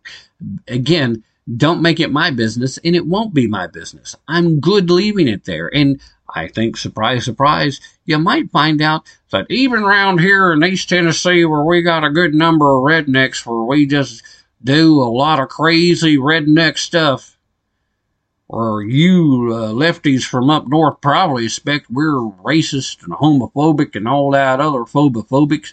You might be surprised to find out that most of us just say, your business is your business, friend. Uh, you leave me to mine, I'll leave you to yours. Don't make it mine. I won't make mine yours and everything will be good. You know that old idea of live and let live? Yeah, we live that around here. And as long as you'll let us, we will. So stigma, that's not something that I feel like is part of the daily reality in this part of the country. The problem is, when it comes right down to it, a lot of leftists actually are all the things that they claim us conservatives are. That's why they can't believe that we're not. But yeah, in this case, uh, if you're going to say stigma and discrimination can be as dangerous as any virus, I'm going to say I think Ebola is probably more dangerous than being discriminated against. Now, obviously, it depends to what level of discrimination. If you're uh, saying that uh, you got a, a, group of Klansmen out here trying to uh, commit a lynching, well, that's a little different. But again, let's stop arguing the outside fringes and let's uh, argue the regular expected reality in day to day life, shall we? Not so much. Lying for the purposes of being politically correct is way more dangerous than the stigma and discrimination. That's, I think, a pretty fundamental point that most folks could agree with. Obviously, not leftists, but most people. Anyway, the director continued by saying, So we call on all social media platforms, tech companies, and news organizations to work with us to prevent and counter harmful information. So, what exactly constitutes harmful information in this case, sir? I mean, that's really the bottom line here. If somebody's going around saying, you don't have to worry about the monkeypox unless you're a homosexual guy, that's not 100% accurate, but it's a mostly accurate statement. That's not really misinformation. Uh, technically, it could be considered disinformation because, as the Facebook fact checkers would like to say, it's missing some context. But for a general sweeping statement, where you expect that there should be some level of exception, it's a fairly accurate statement. The only real question at this point is what's actually driving this to be a global phenomenon? Because uh, we know that monkeypox has been around in Africa for a while now, and it very rarely manages to breach the uh, continental uh, borders there. It's not often you see monkeypox pop up anywhere in Europe. And to the best of my knowledge, this may actually be the first time we've seen monkeypox in the United States. I'd have to look back to double check. I haven't done that. Shame on me. Bad host Tim. Sorry. But is that the case? Is that really what we're seeing? Is this the first time Monkey monkeypox? And if all that's true, even if it's not true, if that's not completely accurate, we certainly haven't seen it in any significant numbers, and we've certainly not had the WHO telling us, "Oh no, it's a global concern." We haven't gotten that before. So what's driving this expansion? And that's what's right for me once again to grab uh, hold of my tinfoil hat over here, put it on, and say, well, because somebody's spreading it on purpose. Because they want to spread fear. They liked how we reacted to the uh, to the COVID there to start with. They liked how that uh, that virus with the 19 number attached to it. They liked how folks just locked down and got in their place, and how just a few people were like, I can't afford this. I'm going to have to go to work. I'm going to have to open my business up. I've got to make money. I got bills I have to pay, and I got employees that are counting on their checks. They like the fact that there was only a few folks that did that, at least at first. So, again, I circle back around. What qualifies as harmful information? And I like the fact that he did say they want to counter harmful information. He didn't use those little uh, catchphrases of misinformation or disinformation. Now it's just information that might be harmful, meaning it's actually information, but he wants to counter that too. Uh, Freudian slip, perhaps? I don't know. But I would still like to know how you're defining harmful information in a case like this. I think I've got an idea, but hey, if we're going to see the social media platforms play along, then I guess we kind of need to know, right? Because some of us don't want our channels to be canceled. And some of us don't care. Some of us don't want it. The New York City Department of Health recently wrote a letter to uh, the director of the WHO saying that the city has once again found itself at the epicenter of a contagious disease after it surpassed a thousand confirmed cases because a lot of the people traveling from Europe who had it, mm-hmm. and they they came into New York. The department also expressed worry about the effect the name monkeypox can have on vulnerable communities, given the stigma that it may engender, and the painful racist history within such terminology like this. It's rooted for communities of color. What? Monkeypox? Let's be honest, in this case, they're not talking about people of color. They're talking about people of one specific color. They're talking about black Americans. And the fact that they instantly go to, well, monkeypox might sound like we're talking about black folks, kind of sounds like they're the ones with that racist idea popping inside their head. When I hear monkeypox, I'm thinking, why on earth were we not satisfied with chickenpox? I mean, certainly that's the first thing that pops into my mind every time I hear about monkeypox. I rarely even, I, because I'm not overly concerned about it because I don't typically fall into the area where I have to worry about the most common vectors of transmission. I, I rarely even associate it. I have to literally stop and think about it before I even associate men who have sex with men uh, with with this because we I don't talk about the transmission when I'm thinking about it. I'm here talking to you because it's the topic of the day. But it should be disconcerting to you that somebody who heads up a world organization of any kind expects social media platforms and news outlets to get on board and to let them dictate to them what is allowed to be said about anything. That's the big move here. But around the edges, it's kind of sounding like some of these folks, especially in New York, they're supposed to be advocating for people of color, but it sounds like they're the ones that are really racist. And maybe it's because I'm not. That it just doesn't occur to me that if I use the word monkey about anything, I, at no point in time am I making a connection to anything remotely racist. And if that's something that affects you, if that's something that you've had happen to you in your life, then I'm sorry you've had to go through that. I truly am. But I hope you haven't slipped into the point of thinking like evidently these folks do that anytime somebody says the word monkey that they're talking about you. Because if I'm talking about a monkey, it's a monkey that I'm talking about. It's not a person. It's like I said, I don't typically speak in code, which is why I don't want to talk in code to try to avoid the algorithms. I don't often pick up on such code unless somebody does a little wink or nod or something. But when I hear a leftist saying this kind of stuff, I do kind of get that they enjoy talking in code because they want to believe, they want you to believe that they're your ally. When in truth, they're the ones that keep most of this stuff stirred up. Anyway, that's going to have to be it. That's two hours, guys. I've, I've given you all I'm going to give you today, and I hope that's enough bonus material for the folks at the last frequency and for uh, the podcast listeners. Uh, sorry, radio listeners. Uh, don't forget to, to visit uh, the website, tappintothetruth.com. Check out patriotmusic.com. Go pick up a copy of AJ Rice's book, The Woking Dead, if you haven't already, or go sign up over at Locals if you want an extra chance to win a free copy. Um, guess that's got it.